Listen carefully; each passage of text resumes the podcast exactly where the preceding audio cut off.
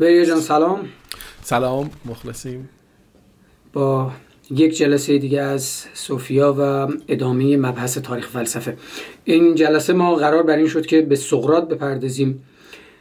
یه بحث چند جلسه ای ما داشتیم در مورد پیشا سقراطیان و من پیش از این که اصلا وارد بحث سقراط بشیم بفهمیم کی بوده، اهمیتش چی بوده و چه گفته و بعد با دو سقراط در واقع روبرو بشیم، دو سقراط رو معرفی بکنیم، یه سقراط تاریخی، یه سقراط افلاطون که در واقع افلاطون سقراط رو چماقی کرد و باهاش بقیه رو زد. اساساً میخوام بفهمیم چرا سقراط معیاریه که فلسفه یونان رو به پیش از سقراط و پس از سقراط باید تقسیم بندی بکنیم. تو خودت به چنین تقسیم بندی قائل هستی و فکر میکنی که قیاس خوبیه برای این پس و پیش کردن در واقع فلسفه یونانی؟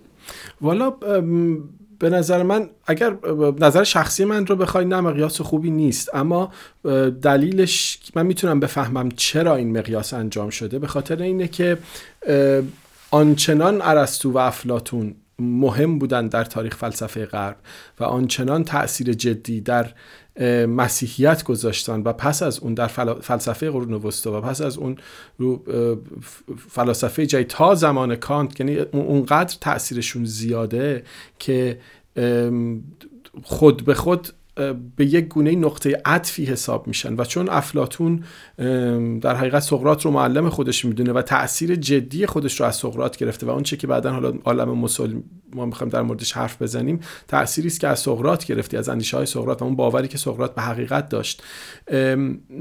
و یکی این خیلی مهمه و دو اینکه سقراط خودش رو در نقطه مقابل سوفسطایی ها قرار داد، یعنی در آنچه که جاری بود در جامعه که فلاسفه‌ای بودن که خب ما در موردشون صحبت کردیم، فلاسفه دورگردی بودن که پول میگرفتن و درس خطابه میدادن و فن خطابه رو درس میدادن و خودشون رو فلسفه‌دان یا حکمتدان یا حکیم میدونستن. سقراط کسی بود که میگفت خیلی من حکیم نیستم، پولم نمیگیرم، من عاشق حکمتم، سو فیلسوفر هستم یا فیلسوف هستم، یعنی کسی که علاقمند به حکمت است. و ثانیاً موضوعش حقیقت بود، موضوع اونها حقیقت نبود، یعنی یک نقطه عطفی حساب میشه. بعد اونقدر این تأثیر جدی بود تو تاریخ فلسفه غرب که خود به خود آنچه پیش از او بود شد پیش از سقراطی و بقیه شدن پسا سقراطی. یک تقسیم بندی بود که به خاطر اهمیت سقراط اتفاق افتاد. نمیدونم چقدر خوب بوده، به نظرم جای خیلی بحث داره. در واقع اون چیزی که ما با, با سقراط روبرو میشیم دو سقراط هست، یک سقراط تاریخی هست که خب تو الان بهش اشاره کردی، یه سقراط دیگه سقراطیه که افلاطون به ما معرفی میکنه و تا اونجایی که من در واقع متوجه شدم یه ابزاری در واقع برای بیان اون چیزی که پس از اون افلاطون میخواست در واقع ترویج بده، ولی بر سر مبحث حقیقت اینها گویا با هم دیگه توافق داشتن. یعنی سقراط همونجوری که گفتی درسته با سوفسطاییان که اساساً به حقیقت به اون معنای خیر محض، حقیقت محض یا یک حقیقت متشکل منسجم و همچنین خارج از جهان واقع باور داشتن، خب سوفسطاییان باور نداشتن و اینها از این منظر سقراط رو نمادی برای حقیقت و حقیقت جویی و آن چیزی که خب براش نیاز هم بود، پایش هم بحث بحث ریاضی بود که از فیثاغورسیان در واقع به ارث برده بودن و در ادامه که به ارسطو میرسه. در هر صورت ما با سقراطی طرف میشیم که اهل آتنه. این خودش خیلی مهمه که اولین فیلسوف آتنیه در حقیقت. دقیقاً. و بین چهارصد و شصت و نه و چهارصد و هفتاد پیش از میلاد که تولدشه و مرگش در سیصد و نود و نه پیش از میلاد، فرزند یک پیکرتراش بوده و حالا اون متخصصین تاریخ یونان در این که پدر سقراط در واقع چه کاره بوده، این پیکرتراشی نسبت‌هایی هم در واقع بین آن چیزی که سقراط فکر می‌کرد و پیکرتراشی یه نسبت‌هایی پیدا می‌کنن. البته ما بعدها در مبحث صورت و ماده در ارسطو می‌بینیم که چطور اینها از همین مبحث در واقع شروع می‌کنه که چطور صورت گویی در ماده وجود داشته و فقط کشف آن صورت، تراشیدن آن صورتی که در واقع تو باید صورت رو در بیاری، انگار حقیقت هست تو فقط باید حقیقت رو کشفش بکنی. همون حرفی که میکلانج میزنه وقتی مجسمه، فکر میکنم شاید مجسمه داووده که میتراشه، بهش میگن این چی بود، میگه آقا من فقط قسمت‌های اضافه رو کندم زدم، اون این اون تو بود، توی اون سنگ بود، قسمت‌های اضافه‌شو من کندم و بیرون ریختم. بله منطق شاعرانه و زیباییه، ولی خب فکر میکنم که برای با الان دیگه ما یه مقدار در, در قرنی که ما هستیم یه مقدار سخته که با صورت و ماده اینجوری برخورد بکنیم. در هر صورت یه چیزی در باب مادرش هم جالبه. مادر سقراط نمیدونم میخواستی خودت بگی یا نه، ولی مادرش نه مام... نه نه من در مورد خانمش میخواستم بگم. مادرش ماما بوده و اینش خیلی جالبه. هنرش یعنی هنر مادرش بوده که مامایی میکرده و بچه به دنیا میآورده. انگار سقراط هم یک جوری وظیفه خودش اینو میدونست که به دیگران یک مامایی. کمکی بکنه. آره به کمک بکنه که یک به اون حقیقتی که دفنش کردن دست پیدا کنن. من از خیلی نظرها فکر میکنم شاید تا حدی شاید واقعا باید سقراط رو اولین سایکوآنالیست تاریخ به نظرم بهش فکر کرد، همونطور که مثلا میگه ابن خلدون اولین سوسیولوژیست یا اولین جامعه شناسی که حالا جای صحبت داره، حالا یه ذره شاید طنزآمیز باشه، ولی این موضوع که اینقدر حقیقت برای سقراط موضوع بود و اینکه میگفت آقا ما باید آدم‌ها رو بهشون یک بینشی بدیم که به دنیا بیان در حقیقت، و یک میگفت زایمان یک پدیده طبیعیه، بعد به همین ترتیب هر کسی که این عقل فطری خودش رو به کار بندازه میتونه اون حقایق فلسفی رو دریابه در حقیقت و سود ببره، بهره ببره از اون عقل فکر، از عقل فطریش، از اون چه که در نهادش پنهان شده. یعنی به یک گونه‌ای زایمان رو همچین میگفت یک زایمان فلسفی ما باید کمک بکنیم آدم‌ها انجام بدن. دقیقاً اینو بهش اشاره شده. اتفاقاً کار سقراط به شکلی مامایی هم بود، یعنی خودش رو فقط یک حد واسطی میدونست و با ابزار پرسشگری، حالا اونجا تو به روانکاوی هم اشاره کردی، خب ابزار سقراط پرسشگری بود و بعد با دو در واقع مفهوم، ما دو مفهوم هم در واقع داریم توی یونان که اون دو مفهوم هم فهمشون مهمه، یه دونه بحث دی... دیالکتیکه در واقع که... که نمیدونم میتونیم جدل به شکلی تعریفش بکنیم در اون معنای کلاسیک، و یه دونه هم دیالوگه، یعنی یک گفتگو وجود داره اما یک گفتگوی دیگه هم وجود داره، یک روش در گفتگو وجود داره که بر مبنای دیالکتیکه که تو برای در دیالکتیک در واقع یک شکلی از مامایی و انتقال هم در واقع وجود داره. در هر صورت نام همسر سقراط کزانتیپ بوده و بسیار ازش بد گفتن و خیلی جالب هم از یه بار به سقراط میگن که تو که این همه ادعا داری که دیگران آموزش بدی و اینها، تو چرا نمیتونی زن خودت رو کنترل بکنی، در واقع خانه خودت رو نمیتونی درست کنی، میخوای محله رو بسازی؟ و پاسخ حاضر آدم حاضر جوابی هم گویا بود. به قول سعدی به قول سعدی بهش میگن که تو چه دانی که برای اوج فلک چیست که ندانی که در سرایت کیستی، همچین چیزی رفتیم بالا داری. اما سقراط جواب تیسوشانه‌ای میده، میگه من اتفاقا سخت‌ترینشو انتخاب کردم تا در واقع خودم رام کردن رو یاد بگیرم و آره و آدم حاضر جوابی بوده. و بعد اساساً یه چیزی که در سقراط برای خود من جذابه اینه که مسئلهش پرسشگریه.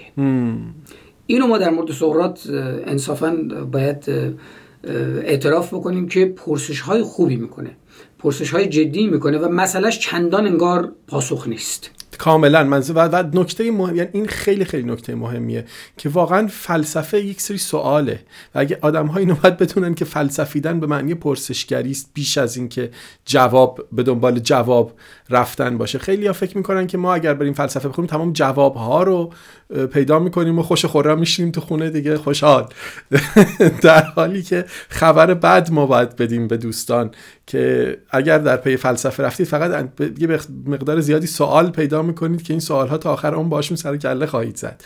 و سقراط هم به نیکی این رو دریافته بود. بله دقیقاً ما میتونیم فلسفه رو فکر کردن شبیه بندبازی بدونیم، یعنی تو هر لحظه در حال سقوط هستی، سقوط از یک فکر به یک فکر دیگه، سقوط از یک پرسش به یک پرسش دیگه، و بعد باز هم مدام تاکید ما برای فاصله گرفتن از قطعیت اندیشی، قطعی نگری، تمامیت گرایی و اطمینان در فکر همینه که ما در فلسفه در واقع داریم از این سکو به یک سکوی دیگه میپریم، اونم سکوهایی که اصلا پایدار نیستن و مدام دارن میچرخن، هم حرکت انتقالی دارن هم حرکت وضعی دارن. در هر صورت سقراط در جنگ پلوپونزی هم در واقع اگه اینو ما درست بگیم پلوپونیزیان وار، آره پلوپونیزیان، نمیدونم به فارسی پلوپونیزیان به انگلیسی، والا در فارسی ما میگیم پلوپونزی در واقع، و این این مشکل در واقع وجود داره دیگه. در حال ما در لاتین، یونانی و از این ور فارسی بخوایم دوباره فونتیکش ممکنه تغییر بکنه. در اون جنگ حضور داشته و بسیارم تیزهوش بوده، موجب عصبانیت سربازای دیگه هم میشده، چون پا برهنه هم بوده، این همیشه پا برهنه بوده و میگه تو این ترکیه در واقع دیگه اونجا پا برهنه در اون سرما راه میرفت و این سربازای یونانی رو عصبانی میکرد که این چرا انگار میخواد ما رو تحقیر بکنه که پا برهنه این ورون بر راه میره. نکته که مهمه بگیم در باب همین سوال کردنش، فکر می‌کنم جالبه، تظاهر به نادانی میکرد، اون چیزی که بعداً شد جهل سقراطی. یعنی یک به یک مدلی میگفت آقا من نمیدونم، مردم رو همچین وامی داشت که آقا شعورتو به کار بنداز، من نمیدونم، من بلد نیستم، شما که بلدی پاسخ رو بده، سوال رو میپرسی، به این میرسیم. آره و... به این به این قطعا باید برسیم. نمیدانم سقراط که خب برای من یه نمیدانم به شدت تیزهوشانه و فریبکارانه است. حالا این فریبکاریو که من میگم تو ادبیات من به معنی بدجنسی یا بدذاتی نیست، روش در روش در واقع اونو اون جداگانه باید بهش بپردازیم، بسیار مهمه. اما سقراط سرنوشت و سرگذشت عجیبی هم داشت، یعنی اینکه تو تدریس بکنی، کار بکنی، تبدیل به یک آدم مطرح در شهر و کشورت بشی و در یکی دو جریان سیاسی که اتفاق میفته این بازم خیلی تلاش خودشو کرد که بینابین پیش بره، اما در نهایت دامنگیرش شد. در حکومت جباران در واقع که یه حکومت اولیگارشی بود و قطعا سقراط باش فاصله داشت، تغییر میکنه، دوباره حکومت دموکرات ها میاد، دموکراسی برپا میشه و در اون حکومت، در حکومت جباران، سقراط رو تحریک میکنن که به همراه دو سه نفر دیگه این بره و یک کسی به نام لئون رو، یک آدم ثروتمندی رو بکشه، اما سقراط همراهی نمیکنه. در دوره برآمدن در واقع دوباره دموکراسی این شانس در واقع وجود داشت که سقراط از این جهت در واقع این شانس رو داشته باشه که خب همراهی نکرده در اون کشتار، در اون قتل، اما به دلایلی دیگه بعد دامنگیرش میشه.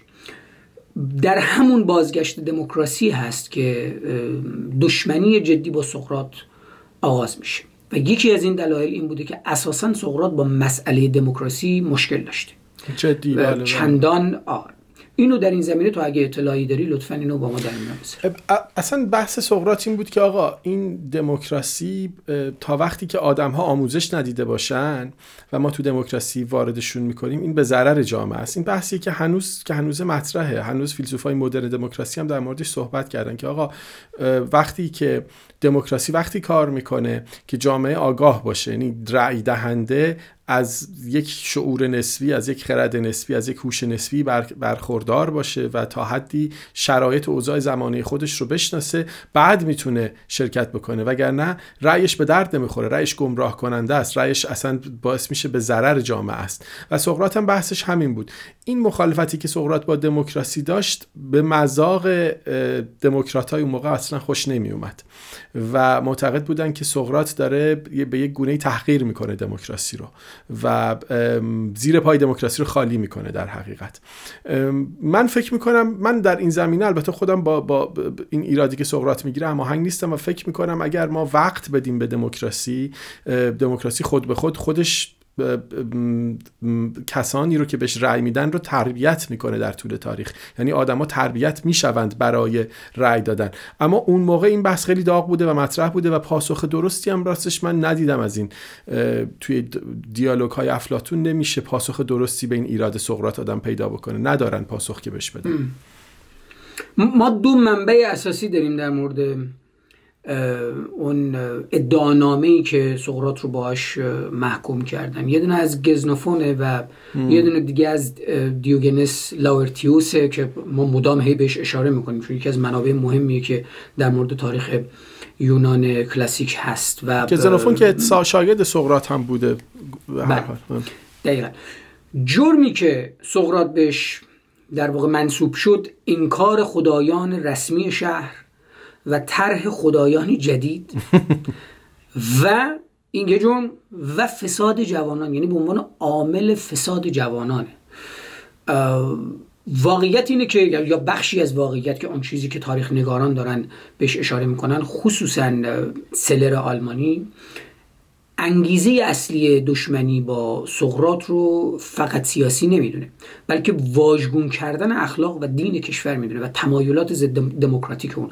اما از و یه سوی دیگه و فاسد کردن جوانها، این هم بوده که corrupting the youth، دقیقاً فساد جوانان عامل عامل فساد جوانان بوده. و اما در مقابل این نگاه یه نگاه دیگه هم که وجود داره و همون ارتباط پیشین سقراط با آلکیبیادس و کریتیاس، یعنی اینا این دو سه نفر کسایی هستن مم. که اولا هم تمایلات ملحدانه دارن و از این طریق دارن رابطه سقراط رو با اینها بهانه میکنن که هم اونها رو بزنن هم سقراط رو بزنن.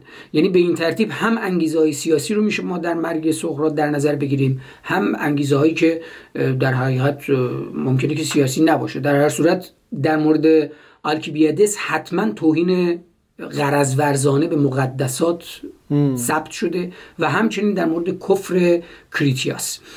در کنار اینها موقعی که بحث محکومیت سقراط پیش میاد، آن چیزی که حالا هم افلاطون بهش اشاره کرده اینه که به سقراط پیشنهاد میدن که خب تو میتونی شهر رو اختیار با اختیار خودت ترک کنی. خیلی نکته مهم نیست این نکته. اهمیتش چیه؟ سقراط لجبازی کرد، شهر رو ترک نکرد، چون میتونست ترک کنه یا حتی بهش گفتن فرار کن ام. و فرار نکرد.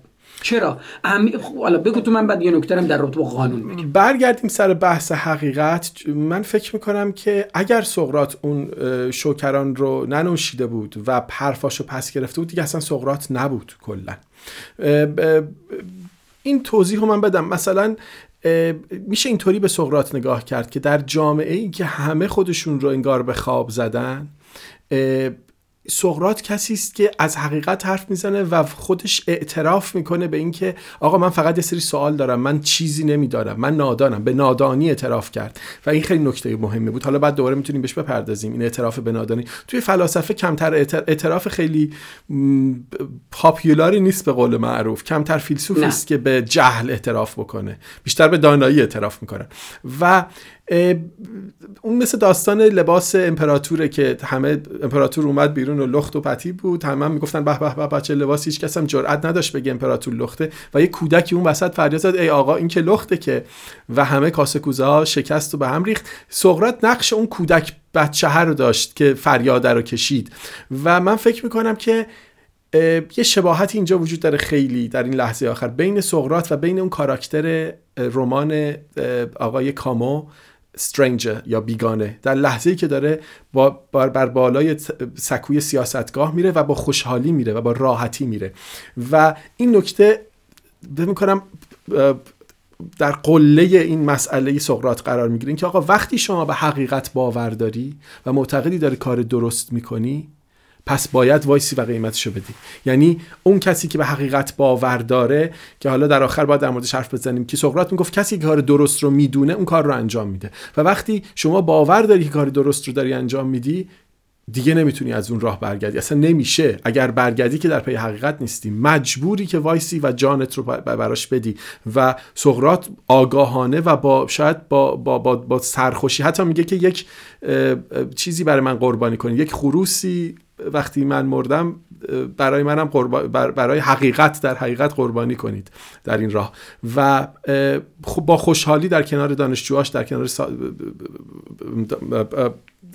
محصلین چی باید گفت، در در کنار شاگردان، شاگردانش، مخاطبان، مخاطبین، در کنار شاگردانشه دیگه. اون جام رو میخوره و سر میکشه و این وایستادن در راه حقیقته. کمتر کسی هست. یه ذره باید مفهوم شهید رو دوباره درست تعریف کرد. شهید توی تاریخ، من به نظر من شاید اولین شهید تاریخ که ما میشناسیم سقراط، یعنی کسی که در راه آنچه که فکر میکنه درسته، در راه حقیقت پای گذاشته، با آنچه که معتقده عمل کرده، ولی موقعی که پای خشونت پیش اومده و پای مخالفت جامعه پیش اومده عقب نکشیده، در این حال خشونت نکرده، دست به شمشیر نبرده، سر کسی رو نبریده و کشته شده. این فکر میکنم عالی ترین مرحله برای شهیده. شاید مسیح از این جنس باشه، شاید سیاوش خودمون از این جنس باشه و سقراط هم من فکر میکنم حتما از همون جنسه.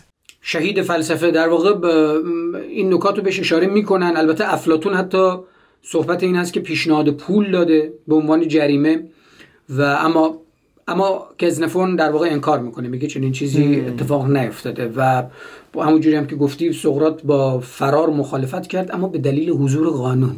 بله. یعنی پیرو اون مبحثی هم که ما داشتیم که چقدر مسئله قانون برای یونانیان مهم بوده، انگار مردمی آزاد که بر در برابر قانون برده بودند و این خیلی زیباست که اینها مسئله قانون رو فهمیده بودند و خب باز هم قانون و قرارداد، آن چیزی که نوشته شده و آن چیزی که نوشته نشده به عنوان یک امر الهی، اینها بهش باور داشتن و سقراط هم تن میده به این قضیه با اینکه دموکرات نبوده. در رابطه ندا... نمیدانم سقراط، برای خود من وقتی که به قضیه نگاه میکنم میبینم گویا این نمیدانم نمیدانم سقراط بیش از این که یا و پیش از این که بخواد ناشی از نادانی خودش باشه قراره یه آینه بگیره در مقابل کسانی که باهاش داره بحث میکنن و به اونها اثبات میکنه که شما نمیدونید و اساسا هم قابل فهمه که چرا نمیدونید، بخاطر اینکه دانش طبق این نگاه دانش هیچ انسانی واقعی نیست، چرا که مسئله مسئله خداه. و خب سقراط هم اینو داره میگه دیگه، میگه من قراره که انگار آن چیزی رو بگم که حرف خداست و در مواجهه با افراد در رد و اثبات اون وجود اون دارم بحث میکنم. در نتیجه حکیمانه ترین سخن برای یک انسان از نگاه سقراط این است که اعتراف به نادانی، من فقط یه چیز میدونم که نمیدونم, نمیدونم. این خیلی, این خیلی مهمه و من فکر میکنم که کاملا کسی که در مسیر دانایی و در مسیر حقیقت قرار بگیره اولین چیزی که حس میکنه همینه که میگه ای آقا آقا من هیچی نمیدونم. اولین حقیقتی که خیلی جدی آدم رو به آدم برخورد میکنه و تکون میده آدم رو، اوج نادانی است. یعنی فهمیدن آنچه که فهمیدن حجم چیزهایی است که ما نمیدونیم. و من فکر میکنم یکی از نشانه های دانایی همینه، یعنی یکی از نشانه های کسی که بیشتر از دیگران میدونه فهمیدن آن مقدار حجمی است که نمیدونه. و سقراط هم به گونه‌ای داره به همین اشاره میکنه. حالا در فرهنگ ما گفتن درختی که بارش بیشتره سنگین تره یا سرش پایین تره یا افتاده تره، به گونه‌ای بیان همین مسئله است که شما هرچی بیشتر میدونی شکت بیشتر میشه. یا اخوان میگفت ای درخت معرفت جز شک و حیرت چیست بارد. دقیقا همینه که هرچه بیشتر میدونی شکت بیشتر میشه و ندانم اینکه نمیدونمت بیشتر میشه. و سقراط شرم نداشت، ابا نداشت از اینکه بگه نمیدونم، در مقابل سوفسطایی هایی که اونها میگفتن اصلا حقیقتی وجود نداره و ما اون چیزهایی که شما احتیاج دارید بدونید رو بهتون میدیم، مشکلی هم نیست، یه پولی به ما ازتون میگیریم بهتون یاد میدیم. و سقراط با سوال میاد جلو و این سوال کردنش به این گونه اصلا اذیت کننده بوده برای آدما. وقتی خودش رو به نادانی هم میزد، به نادانی چجوری بگم، یعنی از قصدی از قصد خودش رو به نادانی میزد. آره، آره، و از آدما سوال میکرد و لقبی هم که بهش داده بودن لقب خرمگس آتن بود دیگه، مثل یک خرمگسی که یک چهارپایی رو نیش میزنه و از اون حالت بی بیخیالی خودش بیرونش میاره. سقراط هم مثل خرمگسی بود که به آتن هی نیش میزد و میخواست تلنگری میزد که میگه آقا از این خواب قفلتت بیدار شو. و این خیلی جالب نبود. یه شکلی از لابالیگری یه شکلی از لابالیگری اجتماعی هم در سقراط واقعیتش مثل این که وجود داشته، یعنی لباسای مندرس میپوشیده، همون همون مثل اینکه زیاد نمیرفت اصلا آدم زیبارویی هم نبوده، گویا یه شکم قلمبه‌ای داشته، دماغ آره ناجوری داشته و اصلا قیافه زمختی داشته. آره و اینا همه خیلی جالبه، اینا همه شاخصهایی که ما میتونیم ربطش بدیم به نگاه سقراط و چون مسئله سقراط زیبایی در جای دیگه بوده و حقیقت براش مسئله بوده و زیبایی اساسا براش حقیقت بوده و کمک هم می‌کنه. و خب یه بحثی هم داره این، فقط باید یادم بیاد نمیدونم تو منو بود تو کدوم یکی از کارهای افلاطون بود که این با یکی بحثی میکنه و به نفر اثبات میکنه که سقراط از اون زیباتره. آه آره یادم میاد یادم, یادم, یادم, یادم, یادم نمیاد تو کدوم رساله بود، ولی آره. خیلی خب خنده‌دار بود که بهش در واقع اینجور باش برخورد میکنه که زیبایی رو به مثابه سودمندی میگیره و میگه نگاه بکن، من با این شکم وسیع خودم، با این دماغ وسیع خودم، چشمای ورقلومبیده، به اون نفر اثبات میکنه که با این چشما بهتر داره میبینه، پس چشماش زیباتره. با دماغش که این به قول گیلکا این خوله، این سوراخ‌های دماغ به بیرون باز بود، میگه من بهتر بو رو احساس میکنم. در نتیجه زیبایی در نظر من به اون نفر اثبات میکنه که من از تو زیباترم چون سودمندتره اجزای بدن من.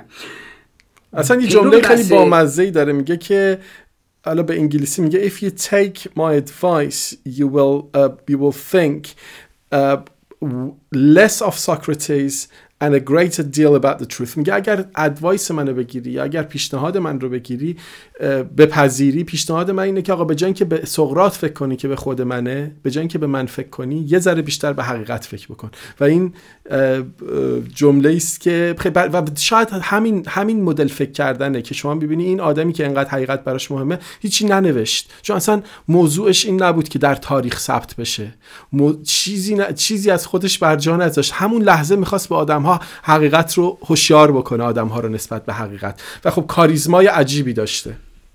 از این منظر تو این رو در جریان هستی که سقراط رو همدورهای خودش بینابینی نزدیک به سوفسطاییان میدونن. بله بله بله. بسیاری از رفتارهای و, و افکارش از این جهت میتونست نزدیک باشه به سوفسطاییان، چون اصلا مثالی که تو زدی همونه، اون مثالی که تو زدی در باب زیبا بودن از جنس استدلال‌های سوفسطاییاست. بله. سوفسطاییان در هر صورت خیر خیرفون یونانی آتنی در واقع میره و در معبد دلفی اونجا میپرسه که آیا از سقراط داناتر هست و پاسخ میاد خیر. اینو وقتی که به سقراط میگن و وقتی که ما میشنویم گویی اون آپولون هم ما رو داره به بازی میگیره. یعنی کسی که به خودش میگه من نادانم، حالا از اون داناتر وجود نداره. یعنی دیگه ببین بقیه چقدر نادانن. با این منطق به قضیه در واقع نگاه میکنه. در هر صورت مبنای سقراط، مبنای مسئله سقراط و فکر سقراط، آن چیزی که به ما به ارث رسیده اینه که تنها چیزی که میدونه اینه که نمیدونه. بله. و مدامم در بحث و جدل بوده، همونجوری که گفتی خرمگس آتن. حالا یه چیزی که من برام جذاب بود که خواستم اشاره هم بکنم این، البته اینو باید بگیم که دادگاهی که سقراط رو در واقع محکوم کرد پانصد و یک نفر داشت که با فقط با سه رأی بیشتر سقراط محکوم شد. و اون بحث تبعید هم که پیش اومد، یک قانونی از دل دموکراسی و قوانین کلیستنس بیرون اومد که میدونیم نفی بلد در واقع استراسیسم در واقع. این یک قانون بسیار عجیب و تکان دهنده است که اساساً کسی در دموکراسی یونانی بیش از بقیه دیده بشه، قدرت پیدا بکنه، مشهور بشه، این رو با رأی شش هزار نفری که در این چیزهای صدف در واقع گویا میذاشتند، رأی گیری میکردند، این رو میتونستن نفی بلد بکنن، تبعیدش بکنن و به این ترتیب قدرت از از قدرتگیری شخصی افراد ضد دموکراسی جلوگیری می‌کردن. این نکته بسیار مهمیه و خب سقراط البته به این از قضیه تن در نداد، در صورتی که طبق همین قانون میتونست ده سال بره از شهر بیرون، تبعید بشه و بعد با حفظ حقوق اجتماعیش دوباره برگرده. اما این اتفاق نیفتاد و سقراط مبنایی شد برای اولین کسی که ظاهراً در راه فلسفه و حقیقت کشته شد. ما وقتی به سقراط میرسیم، من حالا میخوام برسم یه مقدار پیش زمینه آماده بکنیم برای افلاطون. سقراط افلاطون چه تفاوتی با سقراط واقعی داره وریا؟ آن چیزی که تو متوجه شدی. اولا که سقراط افلاطون شهید راه حقیقت و, و قربانی دموکراسی است، چون اصلا افلاطون با دموکراسی مشکل داره، همونطور که یعنی یک خشمی نفرتی داره افلاطون نسبت به دموکراسی. مثلا مسئلهش آریستوکراسی دیگه، شکلی از نخبه‌گرایی و بله یک مد میگه اصلا حکومت مناسب حکومت فیلسوفان است، توی آرمان شهرش هم همینو میگه. و نکته اولش اینه که اصلا میگه آقا این همون دموکراسی است که سقراط رو قربانی کرد، که ما آتن بهترین فرزند خودش رو، زیباترین فرزند خودش رو خورد به خاطر دموکراسی، بلعید در حقیقت.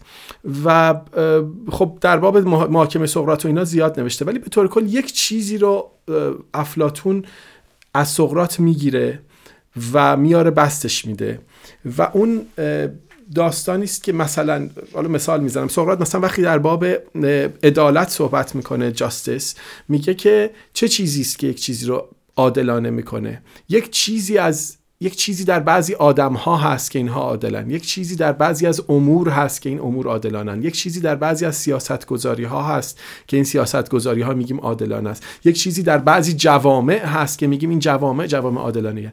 این چیزه سیا... این عدله از یک جنس پدیده است که این جهانی نیست، یک چیز بیرونی است، یک چیز متعالی است، یک چیزی بیرون از این جهان، یک شیئی است که از جنس این جهان نیست. این شیء رو ما در هر چیزی قرارش بدیم، در انسان قرارش بدیم، در یک امری قرارش بدیم، در یک جامعه قرارش بدیم، اون پدیده عادلانه میشه. و افلاطون این تیکه سقراط رو خیلی جدی گرفتتش، چون سقراط نه فقط در مورد عدل، در مورد زیبایی، در مورد شجاعت، در مورد خیلی چیزها، یه شجاعت چیست، زیبایی چیست، عدل چیست، حقیقت چیست، این قسمت متعالی کننده فلسفه سقراط رو افلاطون گرفت و حولش فلسفید و آنچنان بزرگ کرد این داستان رو که اصلا تبدیل شد به همون فلسفه افلاطونی. و نگاه افلاطون به سقراط اصلا نگاه به یک صوفیست نیست، نگاه به یک معلمه که شخصی است که در راه حقیقت شهید شده و موضوعش حقیقته و اصلا از جنس سوفسطایی نیست. یعنی اولین کسی که این گونه بین سوفسطایا و سقراط خط قرمز کشیده افلاطونه، اونها رو به شدت نفی کرده و سقراط رو مثل یک پیامبر برده بالا. واقعا من الان فقط میخوام در این ادامه بحثمون روی همین دو موضوع ما بمونیم و یه سری از جنبه‌های جدیدی رو شاید برای خودمون در واقع کشفش بکنیم، در موردش حرف بزنیم. یکی همین راه‌های شناخته. اساساً ما در مورد افلاطون به افلاطون که نگاه می‌کنیم می‌تونیم اون رگه فیثاغورسی رو در فکر افلاطون ببینیم، اونم مبنا قرار دادن ریاضیه و بر اساس ریاضی به یک شناخت قطعی و با اون منطق مسولی که افلاطون داشت. ام. به سقراط وقتی که ما میرسیم و همچنین با نگاهی به سوفسطاییان میبینیم که خب سوفسطاییان اساساً گویا شناخت رو به این معنی بهش باور نداشتن و شکلی از ناممکن ناممکن بودن رو در مورد شناخت بهش قائل بودن، چون اساساً چیزی وجود نداشت جز مسئله طبیعت.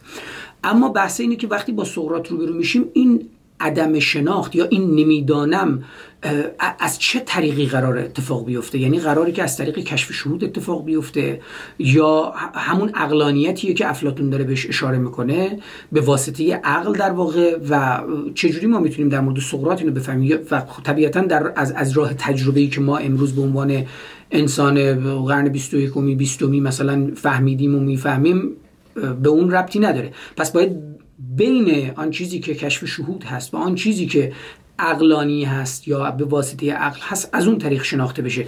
شناخت اساساً برای سقراط چی بوده؟ ما این نمیدانم ناشی از چی بوده؟ یعنی ما چطور باید با پدیده روبرو بشیم؟ من فکر میکنم مهمترین اون یعنی اون مهمتر شیره آموزش های سقراط اینه که آقا ما فاز رو بر این بذاریم که بر این بذاریم که نمیدانیم، بعد با سوال پرسیدن و با گفتگو کردن با آنچه که حقیقت است نزدیک بشیم، هیچ وقت بهش هم نمیرسیم، ولی معتقده که شما پا در راه باید بذارید و به سمت حقیقت حرکت بکنید. این نمیدانم سقراطی یک مدلی از نمیدانمه که احتیاج به گفتگو داره، احتیاج به دیالوگ داره، احتیاج به صحبت داره و مدل کسی است که خودش مبهوت شده که اصلا بهش میگن که آقا خردمندترین فرد آتنتویی، خودش میگه آقا من که خودم دانشی ندارم. یک یک از یک مدل جنسیه که باور کرده به این که آقا من برای اینکه به حقیقت برسم باید باور کنم که نمیدونم، وگرنه اگر بدونم، مثل اون تعلیم زیبای بودیست ها که میگن که آقا شما تا این کاپت رو خالی نکنی، تا این لیوانت رو خالی نکنی، ما چیزی به تو نمیتونیم اضافه کنیم، باید با لیوان خالی پیش ما بیای. اگر تو باورت بر اینه که میدونی، دیگه چیزی نداریم ما به تو یاد بدیم. و یه کار رو، یه جوری کار سقراط انگار رسوا کردن کسایی که خودشونو داناوا نمود میکنن و همه وقت سقراط رو گرفته، بیچیزش کرده، فقیرش کرده، از جامعه حتی طردش کرده و در آخر جام شوکران به دستش داده. اما سقراط هنوز وظیفه خودش میدونه که شاید بشه گفت گفته، یعنی تا حد اینجا فکر کنم به امر قدسی فکر میکنه، این رو گفته خدا میدونه که میگه این گفته خدا رو من به اثبات برسونم. و البته جنس خدایی که سقراط اینجا داره ازش حرف میزنه اصلا خدای آتنی نیست، اون خدای خدایان آتن نیست. حالا بعدن رواقیون هم حتی سقراط رو کاملا سکولار میدونن. بله، من همین الان به یاد اون بحث فساد جوانان افتادم. همونجور که میدونی یکی از نکاتی که در مورد سقراط صحبت شده و ثبت هم شده، البته مخالفین و موافق داره، اینه که سقراط گویا علاقمند، زیاد علاقمند بوده به جوانان. بله بله. در واقع شاخصه هایی گویا از همجنسگرایی در یا تمایل در واقع به مسئله جنس موافق در سقراط وجود داشته و چند روایت متفاوت رو من دیدم که اساساً وقتی مثلا جوانی رو میدید شگفت‌زده میشد و مستقیم بهش اشاره میکرد. اما آن کسانی که مدافع سقراط هستند در واقع برخورد سقراط رو زیبایی شناسانه بهش نگاه میکنن. ما سقراط رو میتونیم جزو فیلسوفان در واقع همجنسگرا بدونیم، یعنی این یا, یا اساساً همجنسگرایی در یونان در اون دوره باب بوده؟ والا همجنسگرایی قبح آنچنانی نداشته، بعد بعد خیلی چیز عجیبی نبوده، به خصوص از برده ها برای این کار استفاده میکردن. ولی خیلی مشکوکه، من من من هم به روایت هایی که برخوردم به یک گونه تعبیر مدرن از، یعنی یک قرائت مدرن نیست، یک یک مدلی از خوانشه که معلوم نیست درست باشه. من این مدل رو حتی بین چیز دیدم، یعنی در در باب مولوی و شمس ادعی گفتن که آقا اینها روابط جنسی داشتن. عجیبه برای من که دو پیرمرد مثلا سال خورده ای که به هم رسیدن و اینطوری ذهنشون رو شیر کردن و تقسیم کردن و اون اشعار عجیب غریب از حاصل شده، اینقدر رابطهشون نمیدونم یه مقدار یه مقدار عجیبه به نظر من. و این مدل خواندن سقراط که دلیل این که میگفتن جوانها رو فاسد میکنه این بوده، یه ذره عجیب. مثلا ملتوس ملتوس گفته که سقراط از ملتوس پرسیده که اون که جوانان رو اصلاح میکنن چه کسانی هستن. ملتوس اول گفته قضاتن، بعد گفته قدم به قدم میاد جلو، آخر تا اونجایی که سقراط بیچ... تو گوشه قرارش میده، سقراط انقدر ازش سوال میکنه، آخر اونجا که میرسه که بگه آقا همه مردم آتن جوانان رو اصلاح میکنن مگر سقراط، یعنی تنها کسی که معتقد اصلاح نمیکنه جوانها رو این سقراطه، چون داره چیزهایی به جوانها یاد میده که جوانها رو وادار به سوال کردن میکنه، جوانها رو وادار به عدم پذیرش رسوم و سنن و چه میدونم اون چیزهای پذیرفته شده یونانی میکنه. تعبیرشون رو از خدایان داره به هم میریزه. من فکر میکنم باید اینطوری دید فساد جوانها رو، یعنی ذهن جوانها رو فاسد میکنه، تا اینکه حالا با اینا رابطه جنسی داشته با بر... یعنی بس بس رابطه جنسی احتمالاً نبوده، یعنی البته با... با توجه به اون روایت هایی که در مورد جمع شدن هم ثروتمندان با بردگانشون و اساساً این این گویا به شکلی رایج بوده که در واقع نسبت به بحث جنسی خیلی باز و آزاد بودن و میشه اینو تا یه اندازه‌ای فهمید. یعنی من فکر کنم حتی اگر رابطه جنسی می‌داشت سقراط با بعضی از اون جوان‌ها، اونقدر قبیح قبحی نداشت تا این اعمال ذهنی که سقراط با جوانها انجام میداد. و اما دقیقاً یک اتفاق بسیار تلخی که برای سقراط افتاد در زمان برآمدن دوباره دموکراسی، همین بهانه ضدیت سقراط با دموکراسیه و اساساً مبنای فکری سقراط گویا این بوده که افراد برای اینکه بخوان دخالت بکنند در چیزها باید بر اساس حوزه شناخت خودشون و در حدود خودشون قدم بردارن و افراد خصوصا در مورد سیاست که خب در یونان دموکراتیک همه باید شراکت میکردن به این شکل، بجز البته زنان و بردگان. این نتیجه رو میشد گرفت که دخالت افراد غیر متخصص در سیاست و اجتماع تقبیح بشه و این رو هم حتی یه شکلی از جلوگیری کردن از دخالت و شراکت جوانان و مردم در سیاست تعبیر میکردن و این عاملی میشد برای دشمنی با سقراط. سقراط آدم دموکراتی نبود و به شکل عجیبی آن چیزی که سقراط اون موقع گویا در موردش حرف میزد که مثلا حالا طبق اون روایتی که از افلاطون از کفش دوز باید کار خودش بپردازه، سیاستمدار باید به کار خودش بپردازه، هر کسی باید در اندازه حدود و شناخت و حوزه دانایی و توانایی خودش حرف بزنه و کار بکنه، با آن چیزی که امروز ما باش طرف هستیم نزدیک هست. یعنی ما هر چقدر داریم جلوتر میریم انسان حوزه ها داره تخصصی تر میشه، یعنی اساسا دیگه ناممکنه که یه انسان بتونه در شیمی، فیزیک، البته بجز شما تو دایره المعارفی تو، ولی واقعیتش اینه که حتی واقعا اینو ما میتونیم بهش اقرار بکنیم، ما این توانایی رو نداریم که تخصصی اصلا دورش گذشته، دوره حکیم بودن گذشته. بله آره، این اون شکلی از حکیم بودن بود که تو میتونی. الان ما خب میتونیم مثلا یک لولی در واقع حدی از شیمی رو بدونیم، باید بدونیم، فیزیک رو بدونیم، ریاضی بدونیم، علوم انسانی بدونیم، اما اینکه بخوایم تخصص براش داشته باشیم ناممکنه. ما حتی در مورد فلسفه هم همین حرف رو میتونیم بزنیم. واقعا اینکه مثلا یکی مثل من یا تو بشینیم هر کدوم یه فیلسوف رو فقط انتخاب بکنیم و تا آخر عمرمون روی اون تحقیق بکنیم، زمانمون کمه و واقعاً ناممکن خواهد. اصلا به این ترتیب اصلا فلسفه به گونه ای تیکه تیکه شده. من خ... من خب مثلا علاقه خود من به بخش اپیستمولوژی خردشناسی است و منطق، اون قسمت مورد علاقه منه، ولی واقعا فلسفه ذهن، فلسفه دین، فلسفه علم، فلسفه ریاضی، همه اینا رو آدم فلسفه ناخونه. زبان، فلسفه زبان، یعنی شما اگر کارتون فلسفه زبانه ممکنه واقعا چیز زیادی در باب فلسفه دین نداشته باشید که بگید. اگرم کسی ازتون بپرسه صاحب بحث‌های خیلی کلی رو بتونین پاسخ بدین، مگر کسایی که کارشون تاریخ فلسفه گفتنه که اون هم تازه باز شما نمیتونین عمیق بشید توی زمینه‌ای. مثلا خود خود کاپلستون با اینکه تاریخ فلسفه مهم این تاریخ فلسفه رو نوشته، ولی تخصص خیلی جدی روی هیچ فیلسوف مشخصی نداشت. همشون هم اشاره کردن، هم کاپلستون اشاره کرده، هم گتری اشاره کرده، همه اینا اشاره کردن که ما با فاصله در واقع با احتیاط داریم، ما ما بخوایم به تاریخ فلسفه بپردازیم نه به فلسفه، چون واقعا اون بحث بحث جدی دیگه ای میشه. ولی من میخوام اینو بهش اشاره بکنم که ما آن چیزی که سقراط میگفت و امروز داریم به عینه میبینیم. یعنی وقتی در اروپا و آمریکا هم نگاه میکنیم میبینیم که جز یک دوره‌های مشخصی که مثلا رأی‌گیری بشه یا یه سری اتفاقات بیفته، اساسا مردم سیاسی نیستن و جامعه داره از سیاست دور میشه. در واقع یک اطمینان نسبی خصوصا در اروپا تو یک بخش‌هایی بین جامعه و دولت وجود داره و دولت این رو به مردم فهمونده که جامعه تو باید به زندگی خودت بپردازی، آن زمانی که قرار بر رأی‌گیری و اینها باشه خب شراکت میکنی، اما اساسا دلنگرانی نداری در رابطه با سیاست. اتفاق عجیب غریبی نخواهد افتاد مثلا مثل ایران که هر لحظه ممکنه انقلاب بشه، کودتا بشه، یا اتفاق عجیب غریبی بشه، یا جنگ بشه.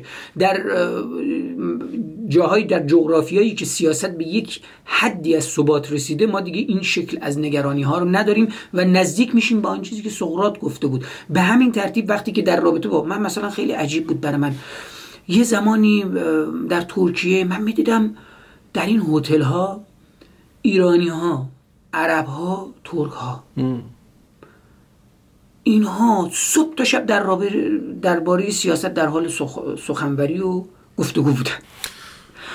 اخبار روشن نظر میدادن، حرف میزدن، هیچ کدوم هم سیاستمدار نبودن و اساسا پایه سی علوم سیاسی هم نمیدونستن. من فکر می‌کنم نکته موضوع اینجاست که وقتی دموکراسی‌ها به یک مرحله‌ای میرسن که جامعه مدنی شکل میگیره، سیویل سوسایتی شکل میگیره، نهادها به یک آرامشی میرسن و به یک مدل میشه اون داغی بین نهادها از بین میره، اون داغی که تو جامعه وجود داره که درد آزادی، درد عدالت، درد چه میدونم تصمیم گیری برای اینکه چه بکنیم چه نکنیم، اینا کم میشه و موضوعات به سمت چیزهای دیگه میره. خیلی وقتا جامعه به سمت هنر میره. میبینید در جوامعی که خیلی دموکراتیکن هنر خیلی مهمتره. آدم‌ها به سمت بیش از این که به سمت این برن که اعتصاب بکنن، دستبندی بک دستبندی های سیاسی بکنن در راه آزادی، در راه عدالت، میبینی شعر دیگه حتی موضوعش از عدالت اجتماعی تغییر میکنه به مسائل زندگی روزمره انسان و آدم ها دیگه اصلا براشون زیاد مهم نیست، چون دارن عدالت رو تا حد زیادی دارن، آزادی رو تا حد زیادی دارن، دیگه موضوعشون اولویتشون تغییر کرده. فکر میکنم ولی هنوز تو جوامعی که به دموکراسی نرسیدن این داغیه و این التهابه و این تشویشه هنوز در تمام طبقات کلاس های جامعه وجود داره. پایدار نیست دیگه، یعنی جامعه پایدار نیست و مدام میخواد افراد در واقع این نگرانی دارن و اون نگرانی است که اینا رو به حرف وامی داره. ام. این حرفی که ما میزنیم میگیم مثلا حالا این به معنی تحقیر شغل تاکسیداران تاکسیرانان نیست، ولی مثال میزنم میگن گفتگو در تاکسی اتفاق میفته، واقعیتش اینه که خب برای سیاست، برای سخن گفتن درباره سیاست ما ناگزیر هستیم یک سری از مقدمات رو بدونیم. حداقلش اینه که تفاوت شکل‌های شکل‌ها و شیوه‌های حکومت رو بدونیم.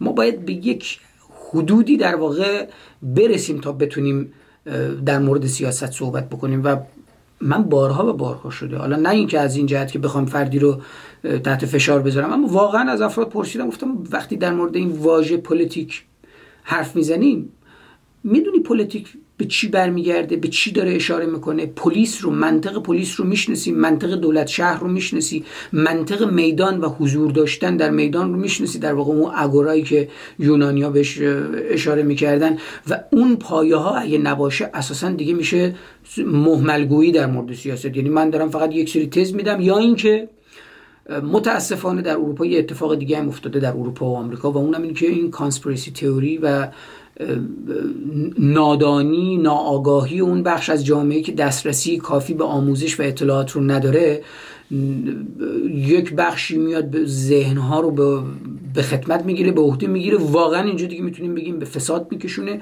چون ذهن رو یک بسته‌بندی کوچیک آماده ساده رو بهش میده و اون شخص مثلا میگه بله یه سری هستند که در جهان در جهان رو دارن اداره میکنن، یه کمیته مثلا وجود داره که استخوان میخورن، خون نوزاد میخورن و اینها دارن جهان رو اداره میکنن و همینجا دیگه پرسشگری و پیدا کردن روابط سیاسی از بین میره. یا شکل‌های پاپولیستی که ما در سیاست داریم، اولین کاری که میکنی با ساده کردن گزاره‌ها راه‌های پرسشگری و اون پیچیدگی‌های سیاسی رو میبنده، در صورتی که ما, پی... ما سیاست رو خیلی راحت باید با توطئه بسنجیم، با دسیسه باید بسنجیم، با بازی، لابیگری و با همه اون المان‌هایی که حداقل ما بعد از ماکیاولی جهان غرب فهمید باید بفهمیم. در هر صورت به جهان یونان که برمیگردیم می‌بینیم که اینها مدام بین دموکراسی و دیکتاتوری و شکل‌های متفاوت حکومت در جدال بودن، بحث می‌کردن. بخش جدی از جمهور افلاطون اصلا سر همینه که یه هفته هم ما اشاره کردیم، بحث عدالتی که اونجا ترازیماخوس با با سقراط داره و سقراط اساساً وقتی بهش برمیگردیم می‌بینیم که این شاخصه رو با پیش روی ما می‌ذاره که اگر می‌خوای وارد سیاست بشی و در مورد سیاست نظر بدی باید به یک حدی تخصص برسی. بله. یه نکته جالب دیگری که فکر می‌کنم میشه بهش اشاره بکنیم در باب سقراط، این قضیه فضیلت و رابطش با دانش، با دانایی. یک مدلی از اخلاق، من به نظرم اولین معلم اخلاق باید دونست سقراط رو، چون فلسفه رو اومد پای فلسفه رو گرفت کشید که آقا اصلا حالا چه فایده ای داره این طبیعی، یعنی فیلسوفان طبیعی اومدن نشستن در باب این که حالا جنس حق واقعیت چیه، مثلا اول عنصر اولیه چیه یا فاصله ماه تا زمین چقدره، میگه حالا ما این سوالا رو پاسخاش هم بدونیم یا ندونیم در زندگی واقعیمون چه تأثیری میذاره. ما به جاش بیایم ببینیم که مثلا شجاعت چیست یا دوستی چیست یا عدالت چیست، این مفاهیم رو سرش کار بکنیم، چون اینا تو زندگی واقعی ما تاثیر دارن. مثلا نیوماد میگفتش که آقا مثلا شجاعت چیه، مثلا از یکی سوال میکرد، فیلسوفی میگفت خب شجاعت یعنی که شما بتونی وقتی پای خشونت پیش میاد شمشیرتو بکشی و بکشی. و گفت حالا مثلا فلانی که خش خشمگین شد و شمشیرشو کشید سر سر زنش رو برید، این یعنی شجاعته. بعد اون پیتوفا پاسخ میده که خب جا میخوره، میگه نه خیر، خب این که شجاعت نیست. نه، پس شجاعت رو ما باید تعریف جدیدی بدیم. شجاعت یعنی خیشتنداری، یعنی بتونیم وقتی که خشم خشمگین میشیم ولی قدرتش هم داریم خشممون رو فرو بخوریم. بعد سقراط میگه خب این پرهیزگاران، این کسایی که صبح تا شب پرهیز میکنن تو خونهشون نشستن، اونا چی؟ اونا پس خیلی شجاعن، اینایی که صبح تا شب دارن به گونه‌ای صوفیان باید گفت پرهیز، نمیدونم، سلف کنترل بالایی در دارن. و بعد خب اونا که بعد تازه سقراط حتی به گونه‌ای نقد میکنه، میگه خیلی جالب نیست این کار که تو خودتو زندانی بکنی، دست به هیچ کاری نزنی، هی جلو خودتو بگیری. و طرف میگه که خب بس اینم شجاعت نیست، پس شجاعت چیست؟ و کم کم سقراط به یک جاهایی پا میذاره که حقیقت رو میاره میکشه این وسط، میگه آقا شما وقتی آگاه بشی به اینکه شجاعت چیست دیگه شجاع هستی، وقتی شما آگاه بشی به اینکه عدالت چیست دیگه عادل هستی. و جمله‌ای که به کار میبره اینه، میگه که آقا اون کسی که کار درست رو میدونه چیست اون کار رو انجام میده، که یک گفتگو خیلی جالبیه که دیگران پرسن آقا چطور، یعنی کسی که کار درست رو میدونه حتما انجام میده، یعنی مثلا آدم دزد نمیدونه که دزدی بده، آدم دروغگو نمیدونه که دروغ بده، آدمی که رشوه میده نمیدونه رشوه دادن بده. سقراط میگه خیر، شما وقتی که میدونی دزدی بده، وقتی میدونی دزدی بده که دزدی نکنی. یعنی میگه یک فقط قضیه دانستنش نیست، قضیه یک یک نوع شجاعتی هم میخواد، انجام اون چیزی که فکر میکنی درسته. یعنی شما باید به یک نوعی از حقیقت جویی رسیده باشی که فهمیده باشی اون چیزی که میدونی درسته باید انجامش بدی. وقتی انجامش دادی اون چیز درست رو، یعنی به فضیلت مثلا شجاعت شما رسیدی. برای همین میگه آقا هر آنچه هر فضیلتی که ما ازش حرف میزنیم، فضیلت شجاعت، فضیلت دست و دلبازی یا سخاوتمندی، فضیلت راستگویی، فضیلت نمیدونم دوستی، میگفت این فضائل که ما رو انسان‌های بهتری میکنن وقت وقتی واقعا به فضیلت تبدیل میشن که از یک دانایی بلند بشن، یعنی ما بدونیم که فضیلتن و بفهمیم که فضیلتن و انجامشون بدیم. و بعد اون جمله معروفه که میگه میگه میگه که آقا هر فضیلتی ریشه در دانایی داره، که من فکر میکنم خیلی‌ها این جمله رو میخونن ولی نمیفهمن، فکر میکنن مثلا دانایی اینجا به معنی دانش هست یا به معنی یک مثلا زیاد دونستنه، در حالی که این نیست اصلا. به معنی آگاه شدن به اینه که این فضیلت اگر فضیلت است پس من باید انجامش بدم. یک ارتباطی بین عمل و آگاهی است، این از این جنسه. ببخشید من زیاد حرف زدم. نه نه نه اتفاقاً بحث درستی بود. من فقط برای پایان میخوام به یه نکته دیگه هم اشاره بکنم، اونم اینه که خب این این نگاهی که تو سقراط داری و نگاه میتونه درستی هم باشه، به یه, به یه سری جنبه‌ها اشاره میکنی که جنبه‌های واقعی و درستیه، یه سری نقدهای دیگه هم ولی هست و پیرو و همون عنوان پیش از سقراطی پس از سقراطی، ما با ورود سقراط و مشخصا سقراط افلاطون میبینیم که اساسا دیگه پرسشگری یا جستجوی حقیقت برای حقیقت یا جستجوی جستجوی طبیعت، مسئله چگونگی طبیعت، چون پرسش ها همه این بود دیگه، زمین چیه، چه اتفاقی، تالس مثلا با آب وقتی که درگیر میشه، هر کدومشون در پی این بودن که ببینن چیستی و چگونگی جهان چجوریه. سقراط از یه جایی به بعد این سوالها رو پرت میکنه، وارد یک ساحت دیگه ای از پرسشگری و دیگه اینجور مثل پیشینیان خودش با پرسش ها روبرو نمیشه و همونجوری که گفتی مثلا میپرسه چیستیه، شجاعت چیه، در صورتی که ما اساسا دیگه هنوزم که هنوز همینجا که نشستیم الان نمیتونیم در مورد چیستی شجاعت صحبت بکنیم، چون شجاعت یک کیفیت مشخص نیست که ما بیاریم وسط بگیم این الان یک چیستی است.